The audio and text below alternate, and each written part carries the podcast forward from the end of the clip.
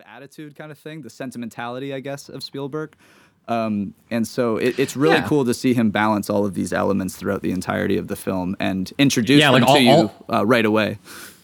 Yeah, like all the rural Indiana stuff is very interesting because it feels like it would just be like a normal domestic drama film of of some kind. Yeah. You know, the, a dad's relationship to his kids or something like that. But we we do get to see how this strange anomaly is affecting their community as well as, you know, so like you do have like the the creepy bit with with the toys. But I also like the uh, unseen figure like rummaging through his fit fridge, which mm-hmm. leads Barry, the little boy, to like go like laughing or laughing around and like chasing him into the farm field outside. This amazing wide vista of the house and the yard as the kid disappears into the darkness. Yeah, from uh, the while perspective his mom of the is, window. Oh man. Yes. Oh, oh my good. God. And and the and little he, effect he, of the doggy door like going really fast but then stopping as if he just missed yes. the alien. It's fucking great. Yeah, which we're gonna repeat the shot of the doggy door too, which is like even yeah. like to set that up too. Like oh, like again, the visual command is kind of uh, you know again a Spielberg movie is well shot. Whoa. It's so yeah. crazy, but you know it just but it, even his it's foreshadowing going to be a lot of what this level. Episode is, so gear up.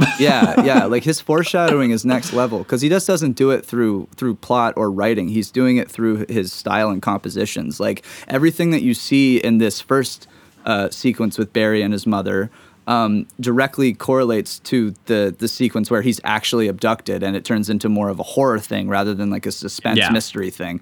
And it's just to have that setup, and it's not just one, it's like, you know, quite a few shots that really pay off.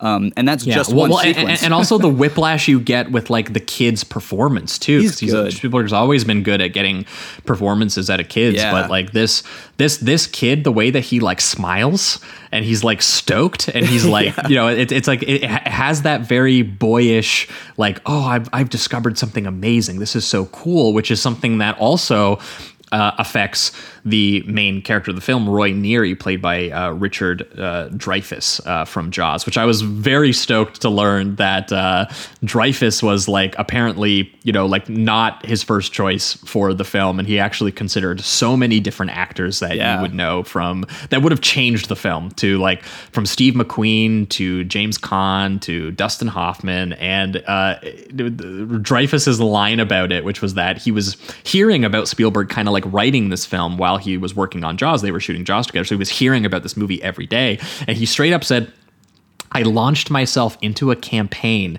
to get this part. I would walk by Steve's office and I would just say stuff like, Al Pacino has no sense of humor, or Jack Nicholson is too crazy.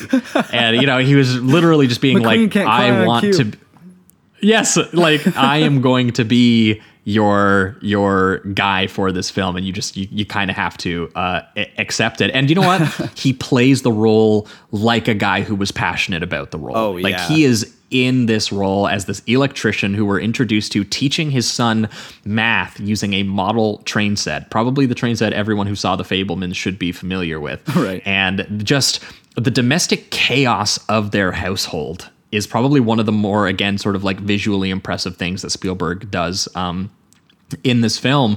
And it It, it creates a weird sense of eeriness and strangeness about the neighborhood, like before the power outages actually even start happening. Mm-hmm. Like the like there's some like straight up De Palma blowout split diopters uh, where you can see like his wife, Ronnie, uh, played by Terry Garr of After Hours and The Conversation, trying to hand him a newspaper with movie showtimes on it.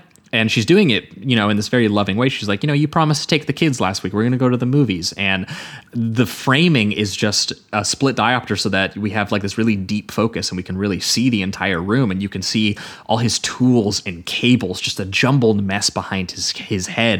In yep. the other corner of the frame, his one kid is just in the corner, just like smashing a doll over and over again and almost drowning out the dialogue yes. at times. And also, there's also this like shadow that's cast on the corners of of the room that also like hit his face sometimes. So he's just, he, he completely doesn't feel you know, uh, like he's a part of his family. Like there's something disjointed about them. And, and part of it is also, you know, how Dreyfuss plays him. Like he plays him relatively smart and focused guy, but like selfishly so. Yes. Like at the expense of his family, even in little scenes like this, like, like in that moment when she's handing him the paper, one of my favorite details is he doesn't hear his wife's voice at all. He's just straight up ignoring her. Yes. As she, she literally has to walk over, shove it in his face. And then he spots the Pinocchio showtime, which catches his personal attention.